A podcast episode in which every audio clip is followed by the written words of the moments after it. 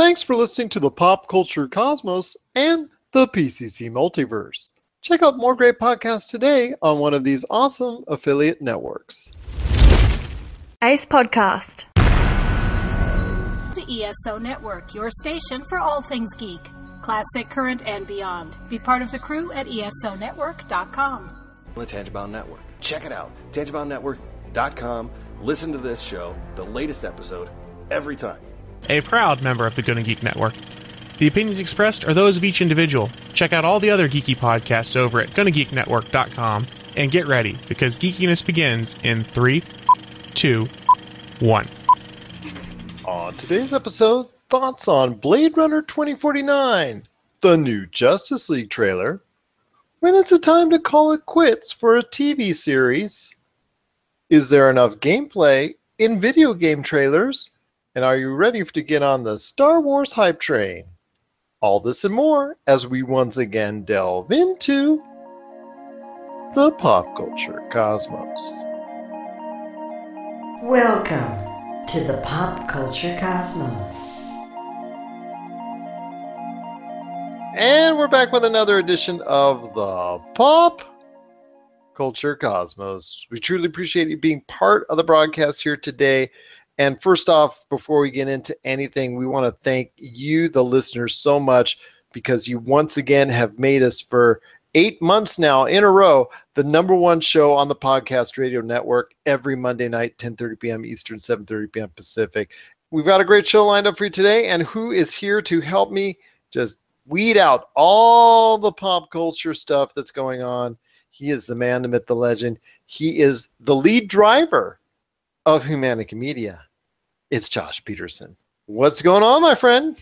Hey, man. Hey, so I'm the lead driver, but uh, I sometimes feel like we're the pit crew for Pop Culture Cosmos. So there you go. And Humanica Media, don't forget that. So because we're always, you know, like changing a tire or when something goes down here, we have to fix that and whatnot. But we're always trying to keep Humanica Media and Pop Culture Cosmos finely tuned to be able to go ahead and and uh, finish that race. But we've got a great show here today. We've got Rob McCallum from Nintendo Quest and RobMcCallumFilms.com. He is standing by with uh, another great episode. In fact, two great subjects to talk about on this episode of Cosmic Crossfire. Also, as well, we've got Tyler Baker. He is stopping by with his thoughts from week five in the NFL. But Josh, just got your hands on the Justice League trailer just came out. It, it hopefully sheds more light on what's going on within the Justice League movie. It's still to me a little bit dark.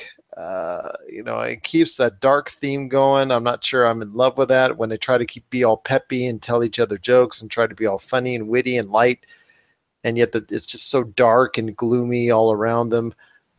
I, it, the contrast, I'm not, I'm not kind of feeling it, but it's still kind of like a hard sell for me. But your thoughts now that you've seen the Justice League trailer, which debuted this weekend at the New York Comic Con? I think it looks good. It's it seems like it has a new kind of attitude to it, kind of like so. You know, they they obviously turned a corner with Wonder Woman, and it seems like they're taking what they learned from Wonder Woman and applying it to the bigger realm of superheroes that they've created. And I think it. I don't so much think that it's the, the tone is changing. I think that it's having to adapt to these new characters that are uh, being thrown in there. So you have like the Flash, who you know obviously he's known for making jokes, and you have Aquaman, who's just this. Uh, apparently, he's going to be like a, you know, just a guy who loves to blow things up and stuff. So he's like he's like the wild card in all this situation, correct? As far as right. Right. So I, I, think obviously you're going to have the dynamics going to be different with these two characters on there. It'd be like if we took a, you know, in the Marvel universe, you have your more serious superheroes and then you just threw Deadpool into the mix. Obviously there's going to be like some comedy and hijinks and stuff. And it, it's, it's a, it's a refreshing thing. I just hope that they didn't show all the good parts in the trailer is kind of my, my concern there because Warner Brothers has a habit of doing that. But, you know, what do, what do you think of it? Well, I think, like I said, I just I'm not sure about that contrast. It's because it's still really dark and gloomy, uh, and and just the sheer balance of it. I'm not sure if I'm I'm totally vibing into it yet. Uh, I, I still want to know more, and I still want to be able to to understand what's going on within that universe with Darkseid and all that. But I, uh, maybe I'm a little, a little bit warming up to it, just a little bit. But also, I also want to ask, uh, you know, as far as the whole parameters with the Justice League, uh, where does Cyborg come into place? Because he really wasn't shown a presence in this latest Justice League trailer. It was mainly Aquaman, you know, yelling and screaming throughout the whole thing. Yeah. So Cyborg's kind of the wild card of the group. I, I think they're they're trying to kind of save like his his storyline and what's going on with him, where he's going for the actual movie. Because obviously, you know, you you think one, uh, you know, you think the Justice League, you're gonna think the Flash, Batman, Superman, Wonder Woman, but Cyborg's kind of like he was he was in the Justice League, but he was sort of made popular in mainstream media by Teen Titans. So it's kind of cool that they're keeping that a little bit close to the belt. Obviously, we know he has some dialogue with Batman and Alfred and stuff. So it's uh, I think that of all the characters, like his story is probably going to be the darkest because I don't know if you remember in the uh, is either the trailer, the original trailer for Justice League, or it was the one of the files on Batman versus Superman. But like he you know that that cube started taking over and he's like screaming in agonizing pain. So i think there's a there's a backstory there that they're going to give us but they want to surprise us with it. And i hope that it's it's it's worth the wait. And I, I you know i'm being told that joss whedon did a good job with it. And so so far it's it's been screening well with people. So let's uh, you know let's hope that they got something uh something good in store for us and you know as for like the tone the, the grittiness of it like i always I don't like I I like that. Like I don't you know I like having being able to go to you know see a Marvel movie and be able to laugh and joke around with it, and then going to see a a DC movie and being like, okay, you know that's that's it's it's a little bit different toned. So you know we'll have to see. I just I'm you know my big my big thing is you know that a lot of DC or Warner Brothers has been making a lot of comments lately about how they're not like you know they're making all these different films and not all of them are tying into the you know the greater story at large and I just I don't I'm not down for that because I feel like watching these movies is all going to be a big waste of time if they don't tie everything together. Maybe audiences will be more likely to go ahead and be more receptive of this Justice League and uh, of this DC universe because it seems like they're trying to provide a little bit lighter tone within what they have in the past. Yeah, I mean, it, obviously they're listening to feedback from people. Yeah, let's let's hope that it's it's something that kind of changes the game and keeps the goodwill of Wonder Woman going, and at the same time shows us something new without kind of pissing off fans. So it's so far so good. I just hope that you know November doesn't roll around and we regret saying that. If you have any thoughts on the latest Justice League trailer, just please let us know. PopCultureCosmos at yahoo.com. Also, as well, Humanica Media, Pop Culture Cosmos, and Game Source on Facebook and Twitter as well. We've got to cover a little movie that debuted at the box office this weekend called Blade Runner 2049 the good and the bad. And I, I am going to just tell you straight as is because I'm a huge Blade Runner fan. I'm kind of disappointed that it did not get the commercial success that I feel it deserves. Unfortunately, uh, whatever for whatever reasons, since people did not come and see it in in the uh, amount that was projected and was hoped for, looks to be right around 31 million dollars domestically hopefully it will garner over $100 million worldwide in its first week, but still not quite the numbers that, that you want to see going forward. Uh, hopefully, it will have some legs. It's uh, the cinema scores A minus, and obviously the the great reviews provided by critics all over the place that have hailed it as a great film and possibly even an Oscar contender come at the end of the year. I myself have reviewed it. I've seen the movie. I saw it on IMAX, which is probably the best way to view it. If you want to catch my full review, it's on popculturecosmos.wordpress.com. So, Josh, I know you are going to see it Monday night, so better put on those earphones and la la la la la la because I'm going to be able to muting now. Muting now, indeed. He's been preparing to do that because he couldn't get a chance to see it over the weekend, but he, uh, when he does, I think he will be very pleased with the result because Blade Runner 2049 is at this point in time the best movie of the year. I think it's for visually, it's just an outstanding film to watch. The musical score that that accompanies it is just tremendous by Hans Zimmer as well. Cinematography, just all across the board, it just truly is an amazing film to watch. And I don't want to go too much into spoilers because I, I know there's there's so much talk about about releasing spoilers and releasing information for this film. I know that people in the the, the, movie and journalistic industry have have said that Warner Brothers and uh, the studio's reluctance and Alcon Entertainment their reluctance to release more information on the film may have prevented people from coming in to see it in, in the theaters. Maybe the runtime may have been a little bit too long. I will say this: it is two hours and forty-five minutes. I think it would have been better served it was if it was ten percent less. But ninety percent of the movie is absolutely, by far and away, the best movie of the year. Ten percent may have, you know, could have been sliced out of there, and you would have had a much tighter, even more awesome movie but still what you have there is truly an incredible feast for the eyes and ears very influential story on how it intertwines with the original movie from 1982 to see blade runner in order to go ahead and enjoy blade runner 2049 it does help i will tell you that. The story where, where Ryan Gosling as Agent K goes ahead and is, is in, involved in an investigation that could really just undermine or, or break the fragile existence between humans and the replicants that are androids uh, that were are created for the most part now by by Jared Leto's character Wallace and the Wallace Corporation. I will tell you this: where the investigation goes, peaks and valleys, whatnot, it's it's very very interesting to follow. For me, I I didn't find any real bad points at all in the film. I just thought saw some extra fat that I think could have been chopped off. There were some scenes maybe that were not needed. You know, in retrospect, I think some of the scenes could have been left out of, and like I said, the film would have been much better for it. But I'll tell you what, if uh, for those who have not seen anything prior in the Blade Runner universe, you're still going to be able to enjoy this film on a on a visual and, and definitely an uh, audio basis. But I'll tell you what, like I said, it is still for virtually all the movie far and away the best movie of the year.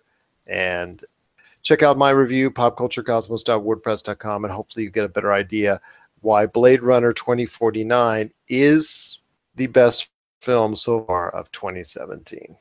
You can come back now. Can I tell you or not if, if it's a great movie? Sure. It's a great movie. All right, that's that's that's all I need to hear. What are your thoughts on Blade Runner 2049? It could have a long life because it is a very highly rated movie and it's also great word of mouth still going on it at this point. So I'm hopeful that it will find a life in the theaters because I think that's the best way to see it in this case because it's so beautiful to watch and so great to listen to. So share us your thoughts, popculturecosmos at yahoo.com. Also as well, Pop Culture Cosmos, Humanica Media and also Game Source on Facebook and Twitter as well. We've got a great show lined up for you today. Once, like I said earlier, Rob McCallum from Rob McCallum Films, he's on deck with the Cosmic Crossfire. Tyler Baker coming up with a recap of Week Five in the NFL for fantasy owners, and then Josh and I are going to talk a big week for Star Wars, and it's already started in more ways than one, and we're going to share our thoughts on that as well. But first, we've got Chad Smith from Hyperschmidt this is Fighting Eyes, and this is the Pop Culture Cosmos.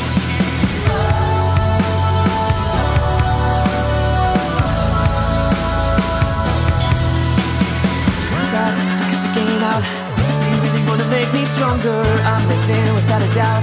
I can wait another minute longer. Do you know what you were talking about? Because I think you couldn't get much stronger. I'm living without a doubt. Now all your followers begin to wonder. Get up, we'll fight. Oh,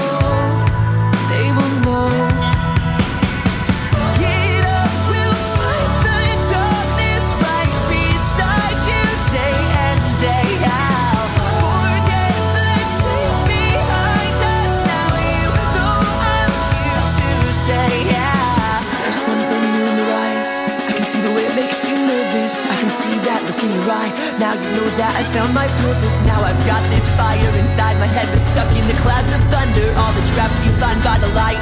Now all your followers begin to wonder. Get up, we'll fight the darkness right beside you day and day out.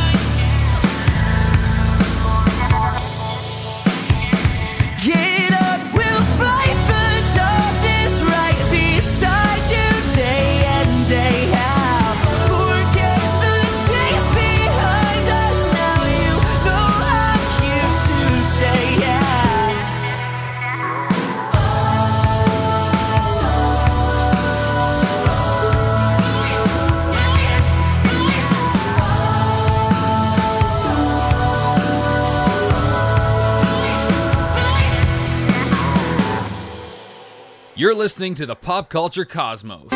Get ready for Box Art, a gaming docu-series from Pyre Productions and Rob McCallum Films. If you love video games, chances are there's a box cover or cover image that you love and has stuck with you for decades. In our series Box Art, we travel across North America to visit with the unknown illustrators and artists responsible for creating the most iconic gaming images of all time. What was once scheduled to be a 90 minute documentary is now a six episode season packed with unbelievable tales that paint a picture of the gaming industry you've never imagined. Box Art arrives this year, just one of the many pop culture projects from Rob McCallum and Pyre Productions.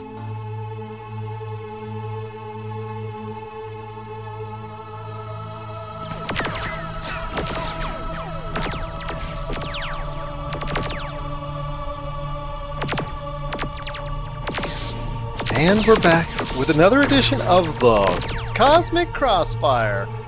I am here again with my good friend. He is the man, the myth, the legend behind Nintendo Quest. Also, as well, he works as far as being a main cog with Tiny Titan Studios, by the way, which has great games including Dash Quest and also as well Tiny Rails on mobile, free of charge, and also Tiny Rails on Steam for $9.99.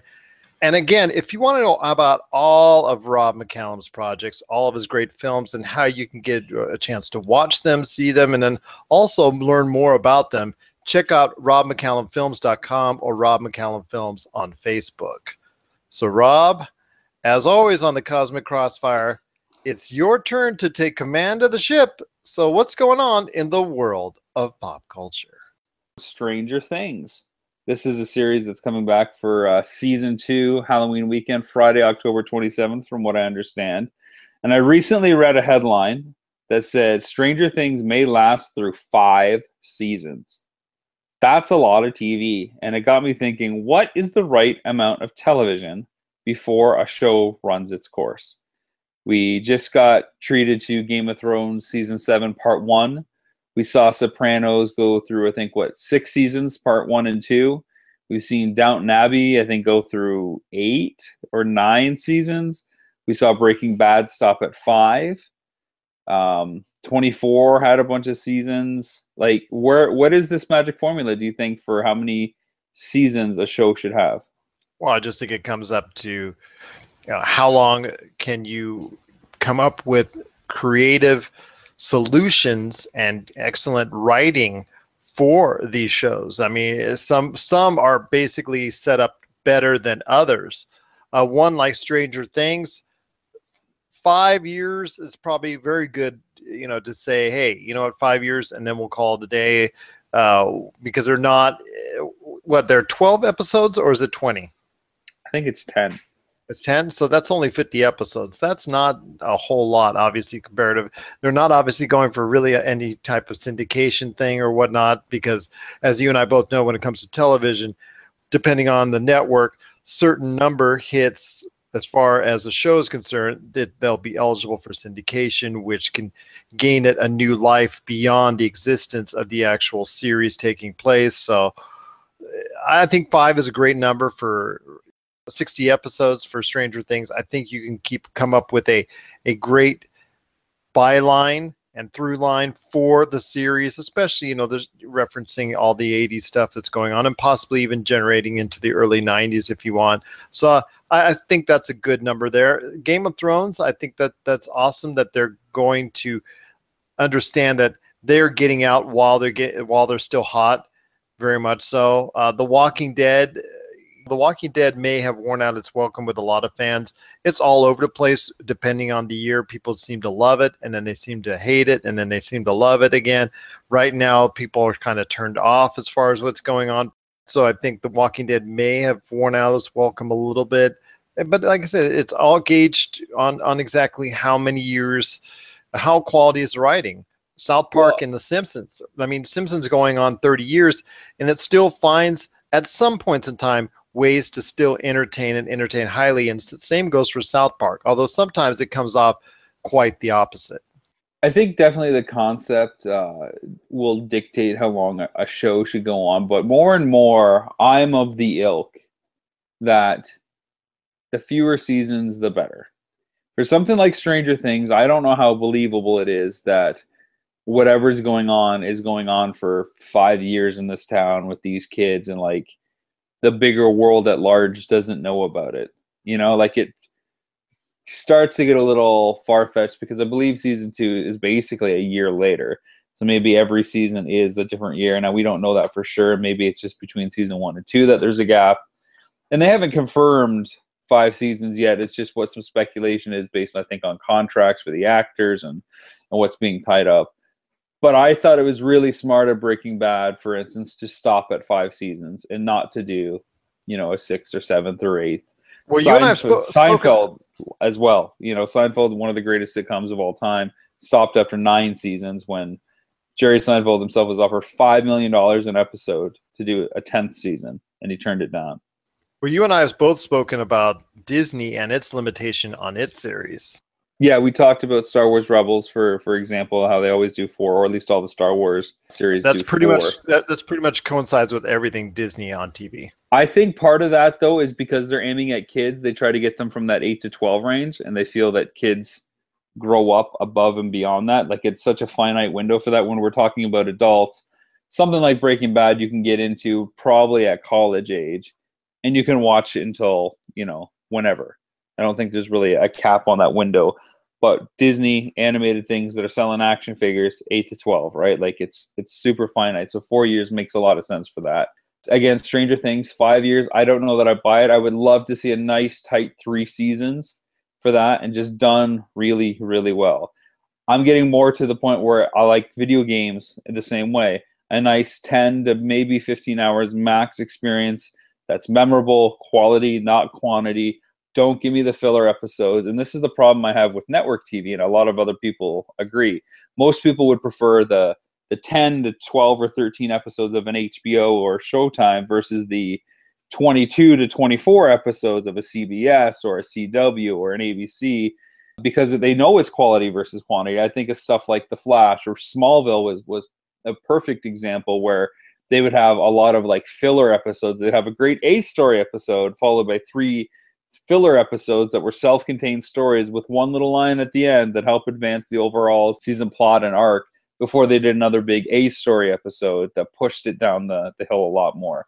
When you're dealing with 10 to 12 episodes or 13, depending on the series, it's a lot easier to get that A story moving really fast and and tackle stuff. Now, to be honest, Flash on CW does a really good job of moving stuff forward fast. They don't, uh, no pun intended, they don't really sit back and let things collect for the, for the sake of a more diverting attention while something else is going on in the background. Their subplots and, and their minor themes are always getting explored really fast and really well. So kudos to them. But I really like the idea of shorter seasons, wrapping these kind of things up. I can't really think of a I can't really think of a show that I would love to see go on further than it really did. I can't think of something that ended too soon. Can you? That's a good question. Where you really want more. I think if any, maybe Game of Thrones might will you know might might come across that barrier where it will leave many people wanting more. But then I'm I'm kind of concerned the fact that they want all these predecessor shows that they're going to put in its place that will make me think, well, why didn't you just do this in the Game of Thrones in the first place? So Yeah, I haven't caught up on season seven yet. I'm it's on deck. I'm just trying to get some work out of the way. But I felt like season five was that tipping point for me where it's like, okay, and then season six, it was not as hooked into it as I was the first four seasons. So at this point, season seven, part one, part two, I'm, I'm watching to finish it, but not because I feel like I can't wait to see more storytelling. But they, like you said, they don't do 22 episodes, so that's why it's more meaningful when you watch them. When you do watch them, but still, I think they've already reached their their saturation point by the end of the fourth season. It was it was on a high in the fifth season. It really started to kind of like, uh, okay, it's a bit much. And that's also when we started to see com- characters that we didn't revisit again. We saw, I think it was uh, Braun. We didn't see him for an entire season until I think the sixth season when he came back because of the way the filming worked and stuff like that. So when you start having too many characters to follow and the names and the places and the stories become convoluted, that's when you got a little too much going on it and you start to lose retention in the show. Well, I think there may be some series that were canceled prematurely. Obviously, Firefly is probably the most prominent that comes to mind as far as a series that had so much more life into it. They made the movie, obviously, that succeeded it, and there, but there's still fans that want more out of that series that that they're always reconsidering, maybe going back to the series as a whole. Call me blasphemous, but I tried watching Firefly and I tried watching Serenity. I could not get into it. I don't understand the massive appeal of the legions of fans, but hey, you love what you love, and that's cool. I did just think of one show that I would have loved to have seen more episodes. Maybe in hindsight, would have been Next Generation. Oh, really? Yeah, I, think Next Generation is pinnacle of, serialized Star Trek storytelling. The And that was couple- several seasons. yeah, they went seven. They went seven seasons, uh, and I've watched it. I watched the whole series through probably five or six times, and uh, it, the writing just gets better and better through every every season. It gets better, and better. One, two, and three are a little rough. You, you can still see they're trying to sort out what what the world is and how the rules work. By the time they get to that third season, it's really picking up a notch, and there's some really good like human dilemma and choices that that are examined and all the characters are written strong the the relationships are there the conflicts are there and then it's it, i get why it ended when it ended but at the same time to go back and imagine if they announced like three more seasons of next generation that would be the star trek show that cbs needs right now. Everybody that's a trek fan would instantly be on board for something like that so that's about the only series I, I can think of. If you're listening out there, you know, let us know what's what series you would like to have seen gone on further. Which one should have got cut shorter? You can reach out to us on Twitter. What's the handle, Gerald? Well, it's going to be popculturecosmos at yahoo.com. Also, as well, you can reach out to us at Pop Culture Cosmos, Game Source, and Humanica Media on Facebook and Twitter. There you go. Video game trailers is the next thing I want to talk about. Okay. I saw a new trailer for a game called Total War. It's part of the Total War franchise. Are you familiar with it? No, I haven't seen that one yet, but yes, I am familiar with the franchise. You familiar with the franchise? Okay, so I saw a, a trailer for Total War Warhammer 2. Now it just hit Steam, I think, at the end of the month, September 29th, I believe. Yeah, that I got the uh, press release for. Yes. Oh, okay. Did you get I- any press copies that you can chew my way by chance? Uh, all I get from them is the press releases. I've Okay. asked for uh, I've asked for codes before, but they've uh, kind of ignored my request. I get you. Okay. Okay. Well, moving on. Uh, it looks like a great turn-based, massive strategy war game, and it's this is the Warhammer franchise. Their second entry, obviously designated by the sequel, but they've done stuff like Napoleon and Attila the Hun, and so on and so on. And every iteration seems to get better, at least according to the reviews I've read on Polygon and IGN. And I, so I had to check this out because it's getting 9 out of 10 and 9.5. And it's just excellent storytelling. The single player campaign is really epic and, and moving, and the multiplayer stuff is really good as well. So I go on to Steam, Gerald, and I and I find it on the page, and I and I look it up. A total War Warhammer 2, and, and then the trailer starts playing. Trailers, I think a minute 45 or something like that. And it's all cinematic stuff. There's not one ounce of gameplay in that trailer.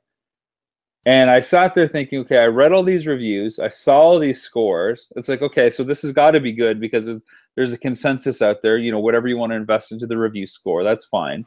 But how do you really know? But how do I really know if if those scores help like hold up? And then just to see cinematics, I feel like I still don't get any sense of what the game is and how it plays and how you control stuff. Now, is is this because we are eight chapters into the Total War franchise and people should just know how to play it and I'm that new player coming in and it is all about selling how this is a different Total War game versus Total War Napoleon or should we be expecting to see some gameplay and a trailer for a video game? Well, for something like that, I will tell you this. The Total War series obviously has had some kind of success year over year, iteration over iteration, but in the hierarchy of the video game food chain, it is still relatively small. Let's let's throw things out there like it is. It's not going to be GTA or Call of Duty anytime soon. So you need to enlighten fans or potential video game fans out there of your series about it and enlighten them with the gameplay and not just like you said cinematic trailer. We just recently saw a cinematic trailer for the upcoming game next year, Red Dead Redemption 2. But that was specifically said, hey, this is a story trailer. This is what it's about first. This is telling a story. And it's just at some point in time later on, there's still plenty of time for Rockstar to go ahead and show off the gameplay of Red Dead Redemption 2. When yeah, it comes this, clo- this was a launch trailer. Yeah, that's, like, what I'm saying. Like, I, I, like I, got the I got the press release for it, and I just didn't happen to see the the trailer for it. But you know, from what you're telling me is when you're releasing your launch trailer and you're not showing the gameplay, you're not actually you're showing the game. So people like you who may be on the fence may want to hesitate unless they actually physically go to a YouTube and check out streams or a Twitter to check out streams or do more research. But then again, you're asking all these players to go ahead and do their research before they want to commit their money. And and not everybody has the time to do that. Yeah, and there was a second trailer that I saw that they had on their Steam page, and again, more cinematics. The voiceover they used was slightly changed. The angles and the shots were were definitely different from the first one, but it, it felt the same. Like I'm just seeing this opportunistic camera showcasing these fantastical creatures, you know, this great kind of conflict. Here's how pretty our graphics are. But everybody seems to do that these days when they show that off. really comes down to what makes a game last in the eyes of players, and that ultimately is gameplay. And it's not just about you know how pretty a game looks. I mean, you and I've seen over the years how many pretty games have not held up their end of the bargain because their gameplay wasn't worth a darn. Well, I tell you what's really relevant about this right now is we're cutting the trailers I use a plural because there's because there's going to be a couple for Mutant Football League that's coming out. Now it's already launched in early access on Steam, and you basically get to see uh, like a highlight reel of, of the Mayhem Bowl that's there, but you essentially get to see the full experience of what 100% gameplay is. Now, what we're going to cut will have some cinematics in it, but it'll, it'll also be gameplay heavy. It'll be probably 30% cinematics just to set the stage before we see you know the final kind of minute in a bit of, a full on gameplay so players know exactly what to expect with this wisecracking mutant monster you know pigskin brawl that that's unforgettable and easy to control and feels like home and makes you want to dive in there. I did pitch a, a whole trailer where it was nothing but cinematics and we're looking at ways to to do that but I'm not sure that I feel that's the best way to go. And I think looking at something like this completely confirms it. I will tell you from the footage I saw, because there was a video that you released that had about, what, 10, 15 minutes of gameplay on it. And I was watching that, and it's very reliant on gameplay mechanics. And there's a very small amount of cutscenes that interact with it. And they're very short, they're very concise. And there you go the trailer should reflect exactly what the game actually will be representing. Otherwise, it's not a true representation of the game itself. You know, it's funny you say that, but when we were back and forth uh, amongst the team at Digital Dreams, we looked at stuff like uh, Rocket League and Madden and Blitz and uh, all these other arcade heavy sports games. And Rocket League was the only one, literally the only one out of all those titles that for their trailers showed gameplay footage and showed gameplay footage with the score HUD intact that didn't have it removed in favor of having something that looked more cinematic. So the the popular trope for sports games, regardless of if it's based on a franchise or not, is to go 100% cinematic. Believe it or not, surprisingly, and I don't know why that is, and that uh, that doesn't sell me. And I've seen the the new Madden trailer with uh, Brady coming out of the tunnel, and you're kind of following him from behind, and he's pointing, you know, up to the crowd, and you see the fireworks and the confetti and stuff go off, and that doesn't sell me on a football experience. It might look sort of photorealistic, but it's not that much better than last year's entry. And if that's or, what this demo is showcasing, I don't know that you've succeeded. Or if the, the other Madden ad that they show constantly on the football games and whatnot, where they have the uh, I guess I don't know if it's famous rappers or famous players at the this you know young man's house, and they're, they've they've talked about how they had a uh, Madden party whatnot, and you only see at the very end some gameplay highlights at the end, which you know you will never get really a taste of unless you actually go physically like i said play the game or or actually go ahead and watch some streams. But with madden that's a much higher echelon franchise and a lot of people that have already played the series or at least am aware of uh, the series or are interested in it uh, have seen exactly the basics of the gameplay already.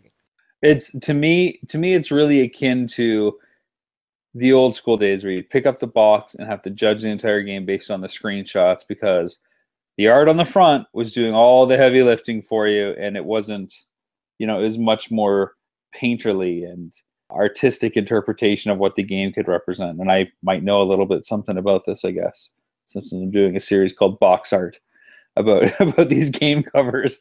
Well, yeah because that's as, as i just find that myself i'm inadvertently pitching what's going on. Yeah, see, there was no trailers back in the day where a lot of times we would just go like, "Oh wow!" Like for instance, when PC gaming was really at a high in the what late '80s, early '90s, and you would go to these stores. In fact, I've worked at one at one time where you would just look down the aisles and you would just hold up the box and you would have to make the call based off a lot off the box art. Uh, there might be some small screenshots in the back, but for the most part, you're basing it off oh wow, this looks like they're going to be going after this huge treasure because I see this art and whatnot. We didn't have the luxury of going and, and seeing gameplay videos beforehand. That's why the introduction of gameplay videos and gameplay trailers, especially during the boom of the mid 2000s, was really quite enlightening as far as and quite informative for players on exactly what games they should choose. And it's weird that a lot of the advertising materials stay away from that despite in-game engines being better and better and more realistic and the physics responding better and the look of that in-game stuff they still go with these beauty shot trailers that i don't think quite set the stage. So anyways back to total war. According to steam spy it did incredibly well on the weekend. It looks like they netted over 20 million dollars which is pretty awesome for a game. Now sega's involved as a publisher so they definitely have a little bit of might behind them in terms of marketing so good for them it just it really struck me as the number one game on Steam that that launched in a genre that I really like to not showcase some more in-game footage, especially when you're commanding potentially hundreds of troops at the same time. Really interesting. But you know, if you are into uh, real-time strategy games and you like the Warhammer stuff, definitely check it out because it does seem pretty cool that'll do it for the uh, old Cosmic Crossfire for this week. We covered MIB, Stranger Things, video game trailers, and Apple Video. Let us know what you think, what you want to hear possibly next week. We'll dive into it. Reach out to Gerald on Twitter. I got Pop you. Culture Cosmo on Twitter, then also Pop Culture Cosmos at Facebook, and also Game Source and Humanity Media as well. You can send us out a tweet or a direct message on any one of those platforms. All right, let us know what you think, and we'll be back uh, next week with more interesting Cosmic Crossfire discussions. Cheers. If you're tired of sifting through flea markets for rare and unique games, we can help. Retro City Games in Henderson, Nevada, only five minutes from the Las Vegas Strip, has all your favorite gaming staples, classics, and a wide selection of rare games with new stuff always appearing on our shelves. Come in and chat with Nicole or Doug about your love of games and watch as they help you complete your collection or find your childhood favorite. And don't forget, Retro City Games loves trade ins. So if you have any Nintendo, Super Nintendo, Sega, Xbox, PlayStation, or even PC games, come in and visit Retro City Games today. Welcome to the new metropolis of gaming, Retro City Games.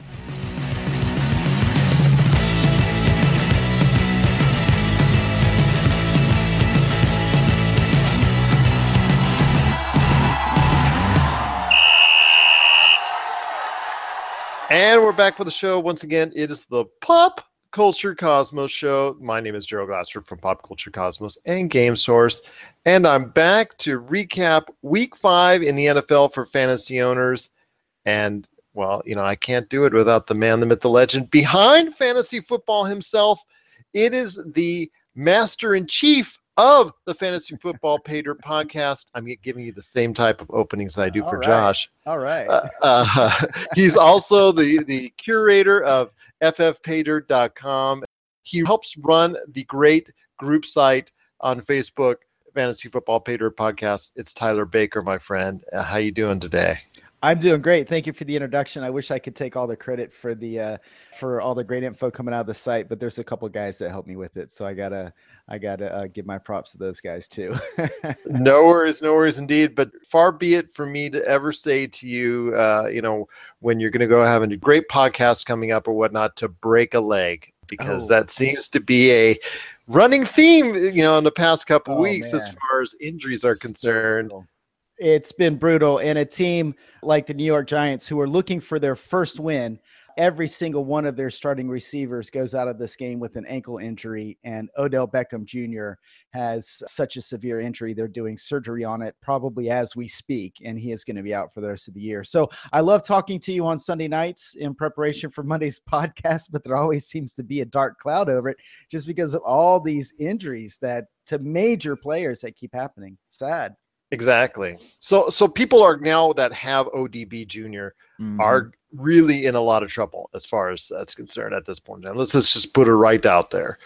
But if if that's the case, what do they need to start planning and doing to try and recoup some of the losses for such a star player, which many people picked as the number one player in their team?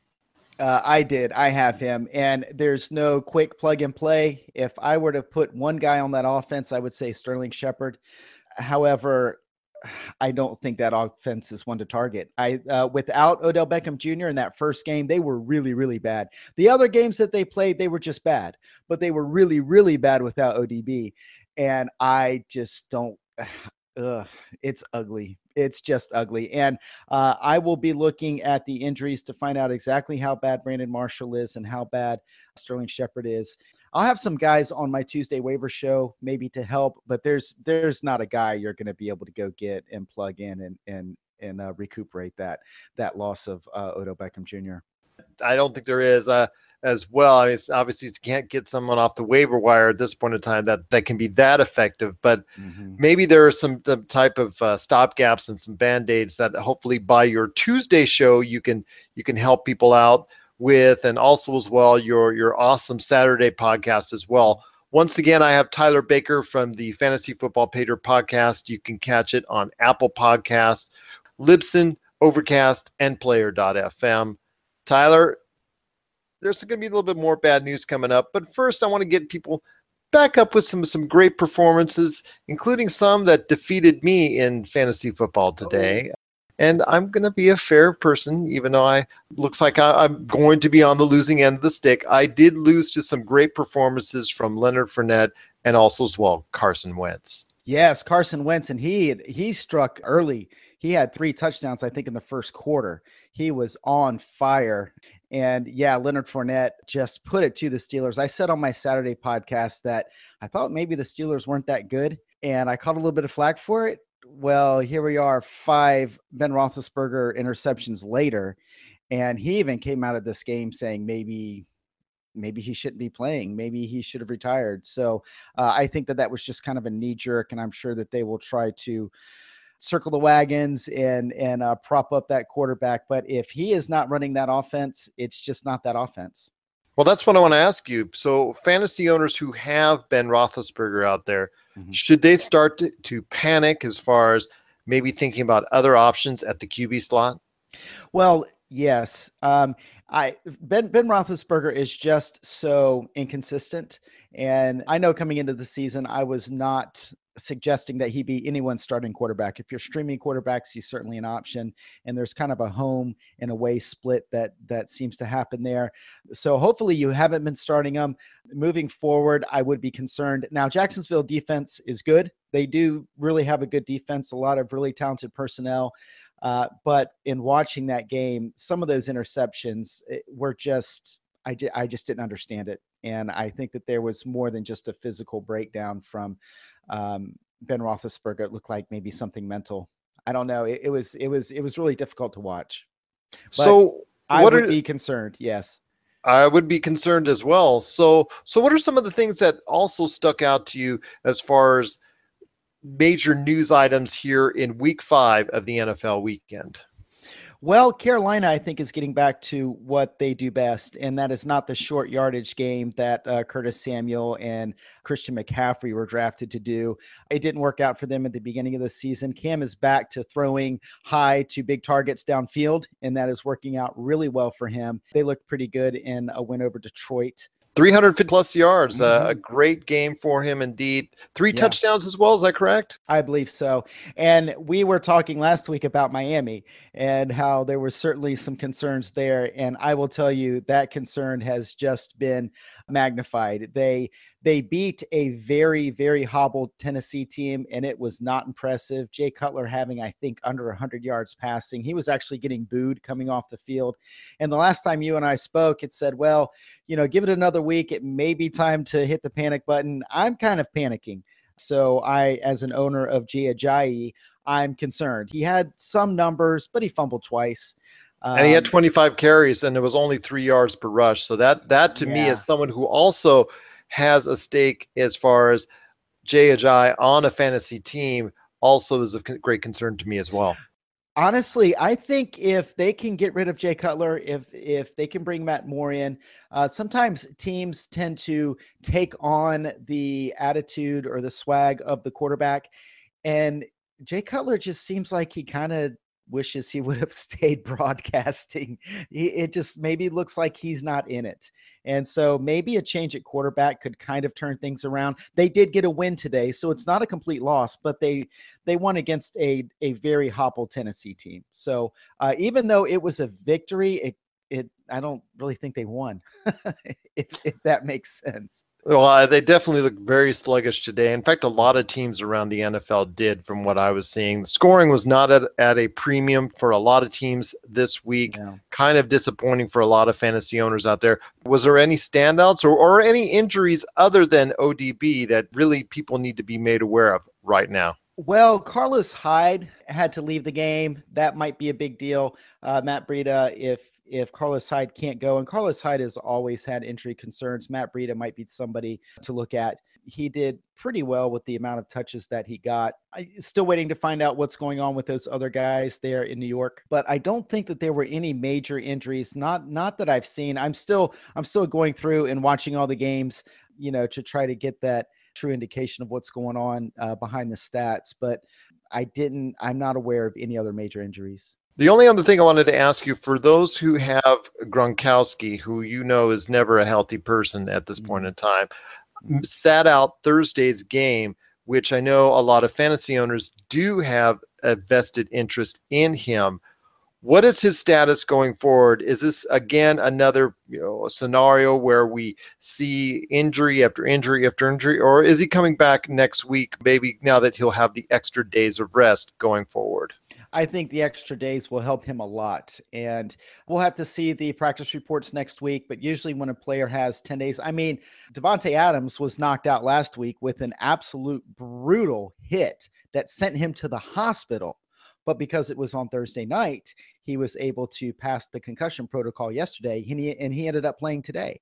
So, 10 days, a lot can happen in 10 days, especially in the NFL. A lot can happen. So, I would say Gronkowski has a pretty good shot to play, but we won't know until the injury reports start coming out next week. That sounds good. Once again, it is Tyler Baker from the Fantasy Football Paydirt podcast, ffpaydirt.com. and also as well the Fantasy Football Paydirt Podcast Facebook group site. Got to check out his podcast each and every Tuesday and Saturday on iTunes, aka Apple Podcasts, Libsyn, Overcast, and Player.fm. One last thing before we go, Tyler. And once again, please let everybody know why Fantasy Football Paydirt Podcast is the place people need to go for all their fantasy football needs. I watch every game. I I study game film. A lot of times there's statistics, and if you just look at the stats, like two weeks ago, Marcedes Lewis had three touchdowns, and oh my gosh, I hear all of these waiver wire shows saying you gotta go get this guy. He had four touchdowns in the last three years. It just happened that three of them were two weeks ago, and we saw the same thing with Ed Dickson today. Ed Dickson had put up a lot of really good numbers. That's because they weren't covering Ed Dickson. So if you're not watching that game and if you don't know, hey, eh, they just didn't cover him. No, I could have gotten those stats. So if you don't have somebody watching all of these games and helping you to understand what was really going on behind the stats, you're going to be at a disadvantage. And that's what I do. I watch every game. I make sure that I that I look at all the angles and really try to figure out what's going on on the football field so that you can better manage your fantasy football team. And then I have the Facebook group that you can come on and ask lineup questions, ask questions about, hey, somebody offered me this trade.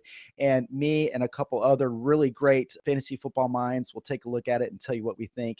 So it's a way of having somebody that really knows what they're doing help you with your specific questions. But you got to catch his show Tuesdays and Saturdays on Apple Podcasts, Libsyn, Overcast.fm, and Player.fm. I'm going to have some questions on some running backs since that okay. seems to be at a premium this year oh, yeah. because of the ineffectiveness of a, well, I'm going to say a ton of formerly well-known running backs. So that is a sure. big problem area for a lot of fantasy owners. So I need a lot of thoughts on the Friday the landscape show. Exactly. changes. The landscape is always changing, and if you're not keeping up with it, you're you're going to be left behind. So yeah, I'm looking forward to it. There are certainly there are certainly some guys that I'm going to go back and watch some tape on because as I'm looking at these stats, I'm saying, wait a second you know what was really going on here so uh, i will have all of the games watched and i look forward to answering any of your questions Absolutely, indeed. Because, like I said, the running back position is at a premium more so now than ever. And you got to listen to Tyler this Friday. He's going to have some suggestions on where to go with your running back scheme because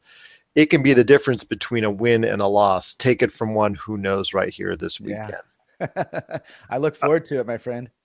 Appreciate it as always, Tyler. Go see Blade Runner 2049. can't wait. Can't wait. All right, my friend. Thanks again, as always, for being part of the pop culture cosmos. This week on Myopia Defend Your Childhood. Myopia Defend Your Childhood is so named because I believe we are short sighted on the things we watched as kids. So every week we watch a movie that one of the panelists grew up watching and see if they hold up from comedy to cartoons or to action. And for this season, the last Thursday of each month, we're doing a TV show in our Myopia Mornings segments. We watch Saturday morning cartoons and afternoon classics. So find us on iTunes, Stitcher, or wherever you get your podcasts. How will you stand when we put your past on trial? Defend Your Childhood is a member of the ESO network and produced by Dude Letter Podcasting. And we're back with the Pop Culture Cosmos to close out the program. This is Gerald Glassford from Pop Culture Cosmos and Game Source. We truly appreciate you being part of the broadcast here today. You can download the Pop Culture Cosmos shows at any point in time on the Pop Culture Cosmos channel, including Apple Podcasts, of course. Apple Podcasts, of course. You've also got the ACE Podcast Network TuneIn, Overcast.fm, Player.fm, Google Play, Stitcher Radio, Podcast.com, Mixcloud, the ESO Network, the Tangibound Network, Gonna Geek Network, Cast Crunch, social podcasts, and popculturecosmos.wordpress.com. And remember, we always throw in bonus stuff for you at the end of the show for those who download the podcast just for listening. And I wouldn't be a pop culture cosmos without checking in with what's going on with Humanica Media. So, Josh, what is going on with all the great things at Humanica Media?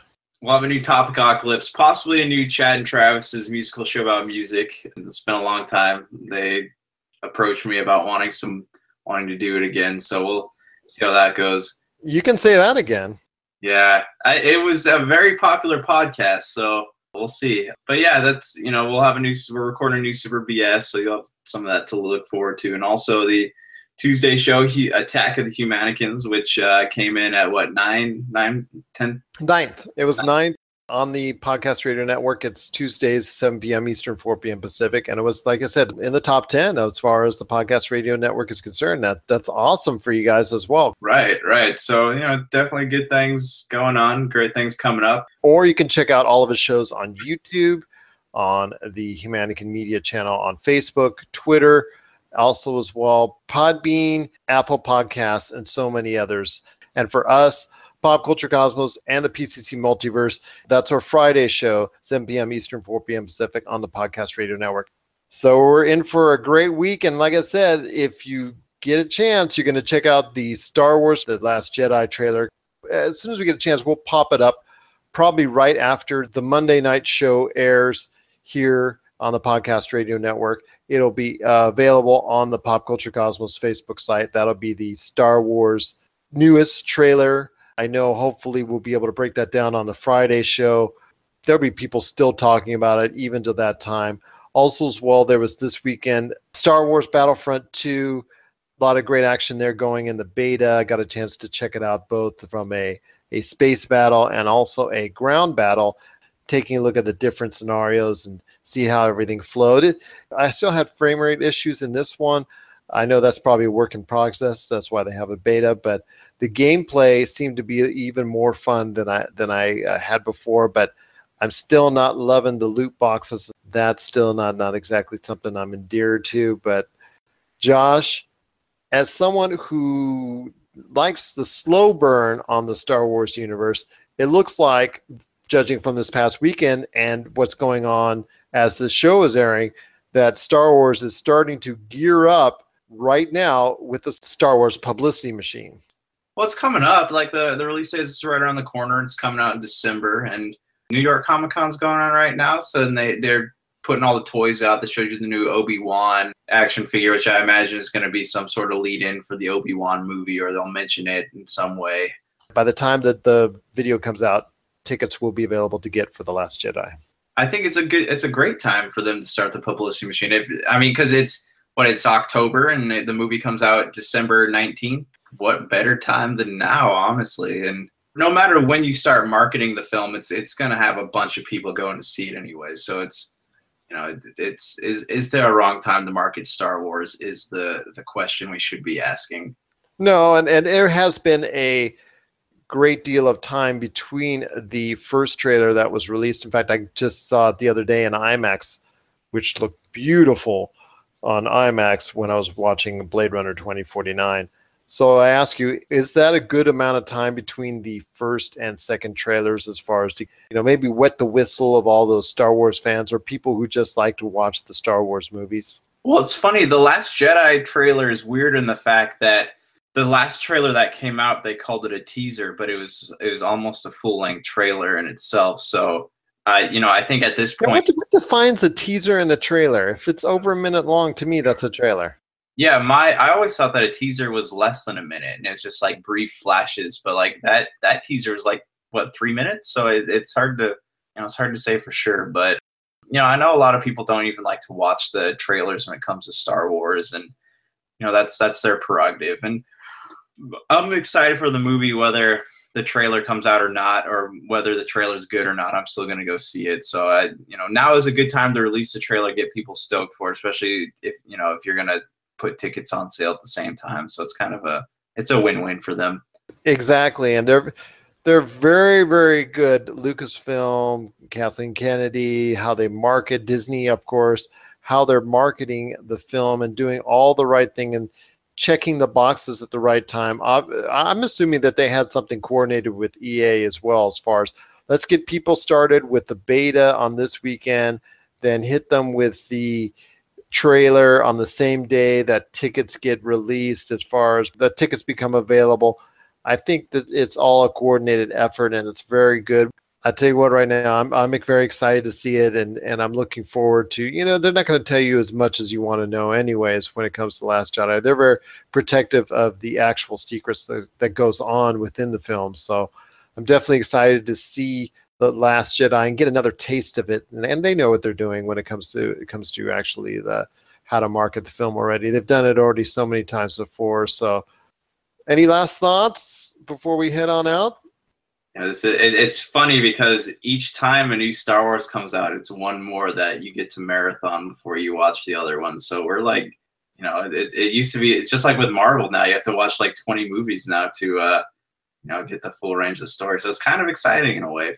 It is indeed. And I think to get the marketing machine even more revved up, you know what they did? TNT ran a marathon consistently all weekend long of the Star Wars movies. The hype machine starting already, and, definitely uh, glad to see it because a lot of people like myself and like yourself cannot get enough of Star Wars. What are your thoughts on the Last Jedi trailer? You'll probably watch it as soon as this show is off the air, so send us your thoughts. Popculturecosmos at yahoo.com. We'd really love to hear from you, your thoughts on the latest Last Jedi trailer.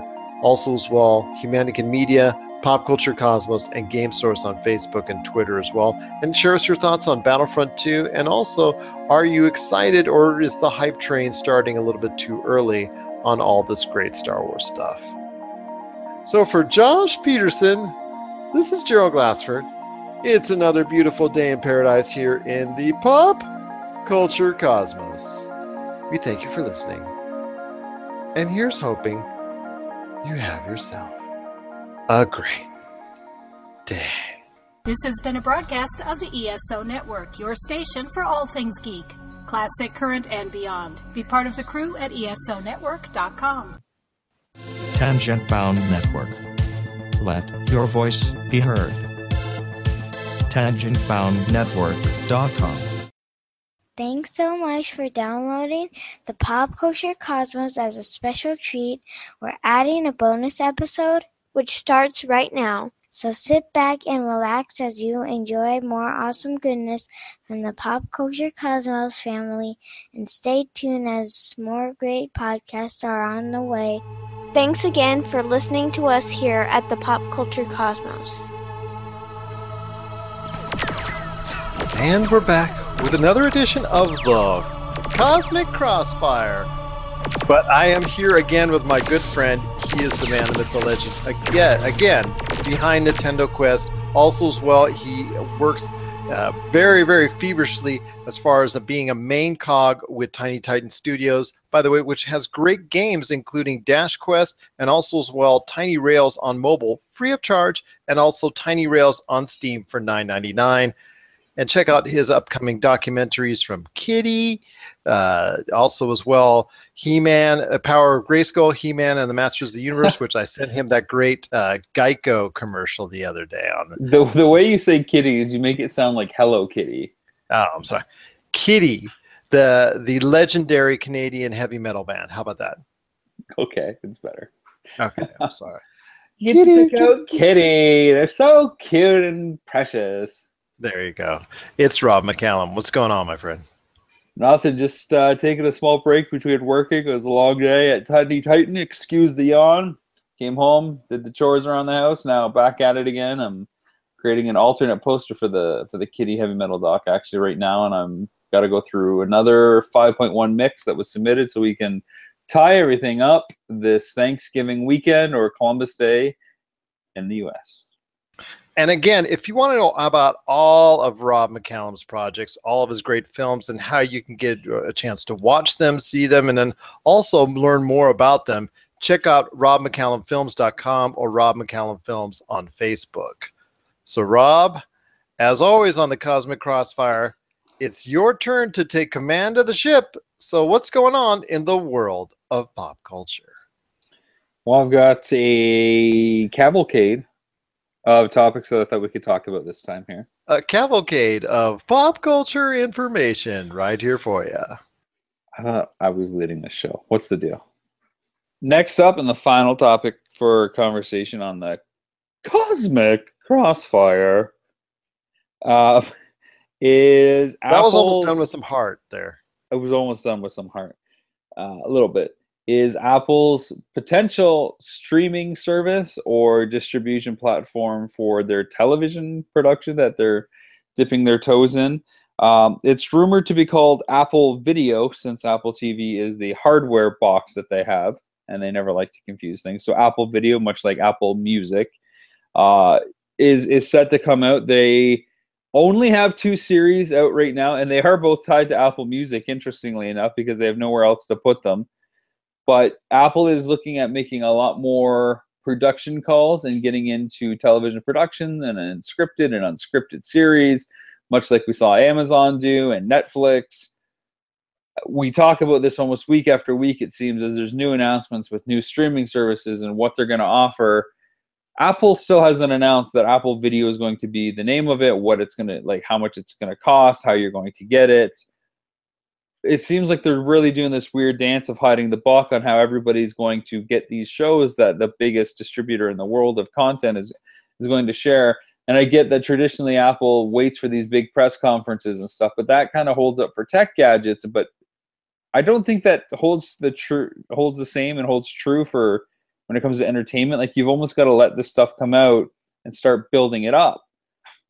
So what does Apple have to do to see that their streaming service can compete with stuff like Netflix and Amazon and Hulu and CBS and Disney and is it just a matter of getting enough shows that are good enough? Uh, does their distribution model have to be better? Does the pricing have to be better?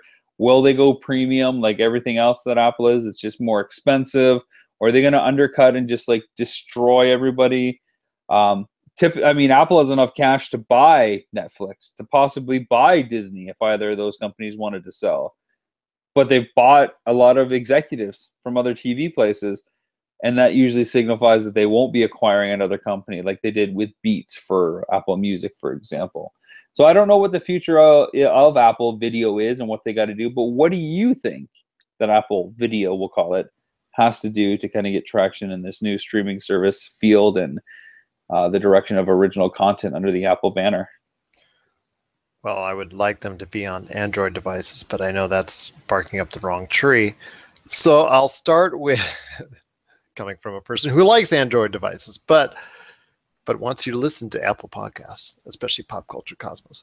But anyways, I would personally like to see them undercut it first because uh, to get their name out there as far as being a competitor in the space of streaming services. And like you said, it's all about the shows. Why do people like Netflix? Because they like the shows like Stranger Things and also as well House of Cards and you know they go the list goes on and on. Why do people like Hulu? Because they follow the shows that are there. And then also as well they you know, why does CBS All Access been getting some pub in the past couple weeks? That's because of Star Trek Discovery. Unless you have the content to support with it, it's not going to fly very well. I mean, Amazon Prime does well as far as with a lot of stuff that they're doing, uh, but then their their shot with uh, an Amazon TV service hasn't really worked out well as well because they really don't have uh, out of the hundred plus channels that they say they offer, a lot of them are just afterthoughts as far as really stuff that people don't really want to see on the large part. So to me, it's all about content and also being able to, at least with Apple, they have the money, like you said, and they have the power to go ahead and undercut everyone else, at least early on. Because I think CBS's all access issue is that their price is a little bit steep. Um, five ninety nine a month. I think for commercials, nine ninety nine without. So it might be uh, you know a little bit steep for those who just want to see the Discovery series. There, uh, it all depends on if people want to watch all their reruns from all the other shows, and I think that's what it comes down to with, with CBS. With Apple, they're starting this from scratch, so they're going to have to acquire or build from scratch a lot of these shows that that will attract an audience at least they're going to have the money to do so, but they also have the money to go ahead and at least initially make a name for themselves by introducing it at a lower price.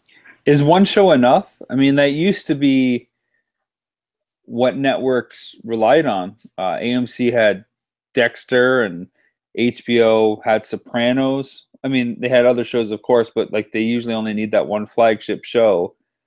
Um, right now, it's Game of Thrones, and Game of Thrones is going away just as Westworld is starting to get popular again, uh, or popular to kind of take take that mantle over. Uh, you know, Netflix kind of really started out with House of Cards as their big winner.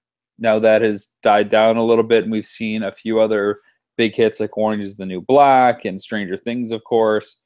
Um, you know, is is Star Trek Discovery enough for a CBS to, to make a name off, off of it? Does Well, Apple? we're gonna have to. We're gonna find out one? pretty soon. Yeah, I mean, I guess, I guess we'll see. Um, can but I guess you know, back to Apple. How long is it going to take for them to find that one must-watch show? Well, you and I talked about it. If it's James Bond that ultimately becoming becomes their prize, that could be a win in the right direction for them as far as being able to have that series and then possibly even getting a, a exclusive video series of its own. So, uh, but you need the support. Eh, Okay, they have this one show, whatever it is.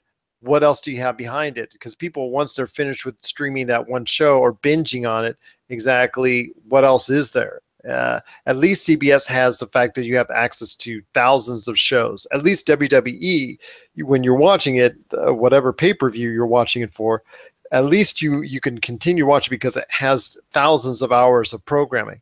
You know, with some of these other shows and these other streaming services, they really that really don't have anything behind it. Once you get out, once you look behind the veil and see what's there be outside of what they're trying to promote, it's really the, the cupboard's bare. So if you don't have a lot supporting it, people are just going to eventually get off of it anyways. So when Apple does this and wants to go ahead and and present this to the public out there in in unison, at least it, they have to have something that that supports it as a foundation outside of just that one tentpole franchise that they want to circle around.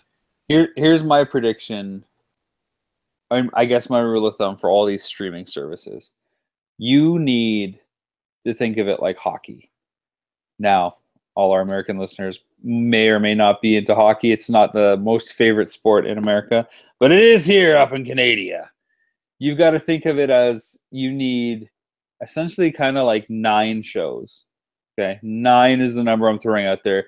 You got to have three forward lines essentially. You got to have your right wing, your center, and your left wing. And you got to have each of these lines roll every four months so that you always have three shows that are concurrently kind of piggybacking so that you can keep people on your platform watching one thing to the next to the next. Every week, that's three hours of TV that you can keep people watching there. And over four months, that's about 12 to 16 episodes, depending on how you stagger them. The next the next line can come in for the next four months after that, and then four months after that. And then as you basically keep rolling these out, you start filling it with support material. You start trying to see what other shows there are. So I think Apple has to come out swinging really hard. I don't think a James Bond series on its own is enough. I think they got to get some other massive, massive production uh, names and IP and really just cement who they are right away. Don't take chances. Hit a home run. You've got the power if you want to sign the players. Do it and make it show the industry how quickly you can be relevant and not, you know, stumble with uh, training wheels. That's what I'm saying for Apple. Yeah, and that's like I said, that's that's a great idea as far as having that support. They they have the money. It all depends if they want to commit to it, and if they do, they got to commit to it full board. That'll do it for the uh, old Cosmic Crossfire uh, for this week. We covered MIB, Stranger Things, video game trailers, and Apple Video. Let us know what you think, what you want to hear possibly next week. We'll dive into it.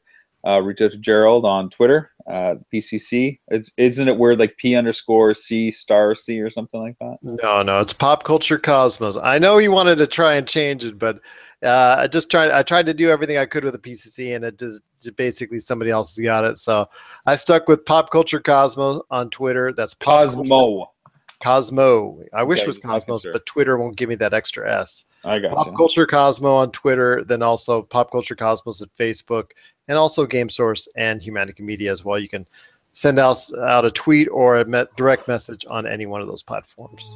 All right, let us know what you think, and we'll be back uh, next week with more interesting Cosmic Crossfire discussions. Sounds good, my friend. All right. Thank you. Cheers.